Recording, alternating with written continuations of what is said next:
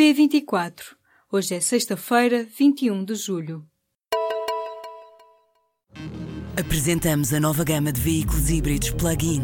Uma tecnologia que veio para mudar o futuro. BMW iPerformance.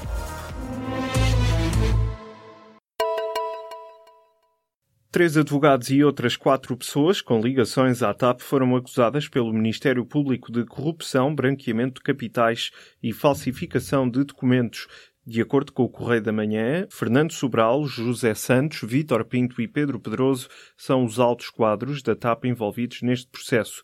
Segundo uma nota do Departamento Central de Investigação e Ação Penal, através de um esquema de prestação de serviços da TAP à Soner, foi possível colocar em Portugal elevados montantes em dinheiro. A empresa é uma subsidiária da Sonangol. A investigação apurou que a Soner pagou à TAP um valor superior a 25 milhões de euros sem que tenha sido realizada qualquer prestação de serviços. Ora, durante a investigação, o Ministério Público apreendeu nove imóveis, todos registados em nome de sociedades envolvidas no processo de branqueamento de capitais.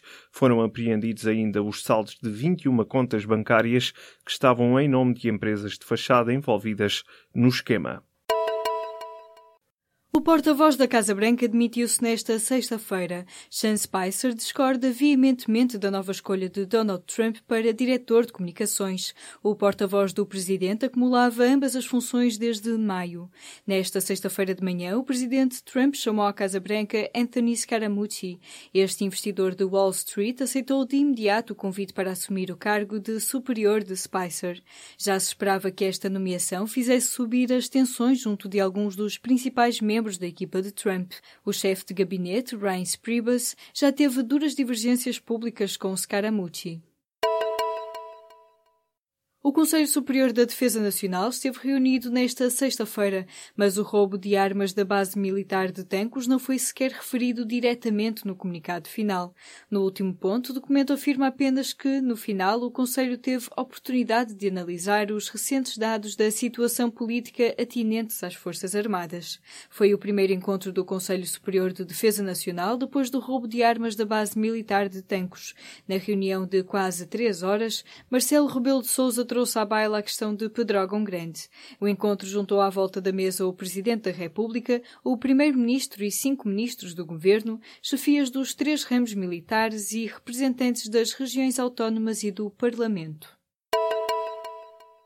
O Sistema Nacional de Controlo de Velocidade esteve planeado para o final de 2010, mas ficou depois acordado em contrato que estaria a funcionar totalmente nas estradas em janeiro deste ano, mas neste momento só 21 dos 30 radares estão em funcionamento.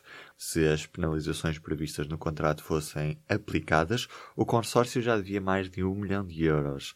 O Ministério da Administração Interna diz que os radares que ainda não estão em funcionamento não estão porque ainda não existe uma ligação à rede elétrica de baixa tensão e que por isso não podem ser atribuídas responsabilidades ao consórcio privado contratado apesar de no contrato a que o público teve acesso estar escrito que o consórcio é que tem a responsabilidade de ligar o sistema à energia elétrica. Caso fosse cumprido integralmente o contrato com o consórcio AISA, Tesis e Micotec, este consórcio devia ao Estado mais de 1 milhão e 260 mil euros. O secretário de Estado da Administração Interna disse a 3 de julho aos jornalistas que o sistema deve estar a funcionar em pleno no final do mês. A Federação Nacional de Professores está a ponderar fazer uma greve em outubro por causa daquilo que considera serem abusos nos horários dos professores. A informação foi avançada nesta sexta-feira pelo secretário-geral da FENPROF. Em conferência de imprensa, Mário Nogueira fez o balanço do ano letivo que terminou e apresentou a ação reivindicativa para o próximo ano.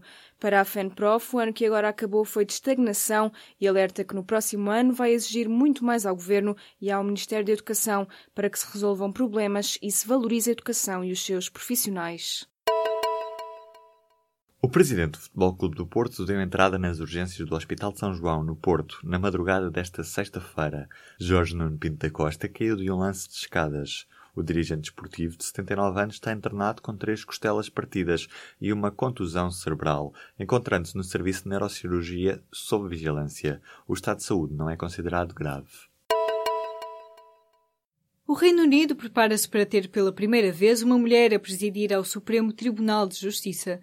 O cargo mais importante da magistratura britânica vai ser ocupado por Brenda Hale, uma advogada e professora universitária que se especializou em direito da família. A notícia foi avançada pelo jornal The Times e deverá ser confirmada pelo governo britânico. Já em 2004, a baronesa Hale de Richmond tinha sido a primeira mulher e a primeira especialista em direito da família a entrar para o clube restrito de juízes do Supremo Supremo Tribunal.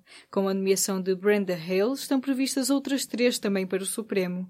Um dos postos deverá ser ocupado por outra magistrada especializada em família. Se a notícia se confirmar, passará a haver duas mulheres entre os 12 juízes da mais alta instância de justiça britânica. Ainda não foi desta que a Comunidade de Países de Língua Portuguesa aprovou a proposta para a livre circulação de naturais dos novos Estados-membros. A proposta está a ser estudada pelo Brasil, depois de reafirmado pelo Conselho de Ministros da Comunidade o compromisso de facilitar a livre circulação dos naturais de língua portuguesa. O objetivo é criar uma espécie de vistos gold para os nove países, mas não em função dos investimentos, mas sim da naturalidade dos cidadãos. É a primeira empresa em Espanha que reconhece aos empregados o direito de desligarem o telemóvel fora do horário de trabalho. Trata-se da filial espanhola da multinacional francesa do setor dos seguros AXA, que prevê agora esta medida no contrato laboral. O objetivo da empresa é impulsionar o direito dos trabalhadores a desligar das tecnologias. A França, onde está a empresa-mãe da AXA, foi o primeiro país a pôr em prática esta alteração nas leis do trabalho em empresas com mais de 50 trabalhadores.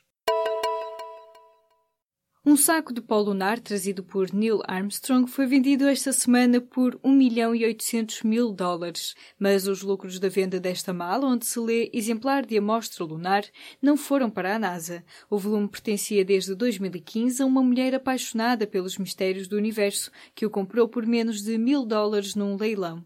Enquanto as pedras lunares se tornaram tesouros nacionais, os pós que enchiam o saco de Neil Armstrong passaram despercebidos. Nancy Carlson quis então confirmar a veracidade do que se dizia estar no interior da mala. Submeteu o conteúdo a uma análise da própria Agência Espacial Americana, que confirmou a origem lunar. Ao aperceber-se do valor do material, a NASA tentou recuperá-lo por via legal, mas um tribunal americano considerou que Carlson era a legítima dona do saco. O leilão desta semana aconteceu 48 anos depois da primeira viagem do homem à Lua, a 20 de julho de 1969.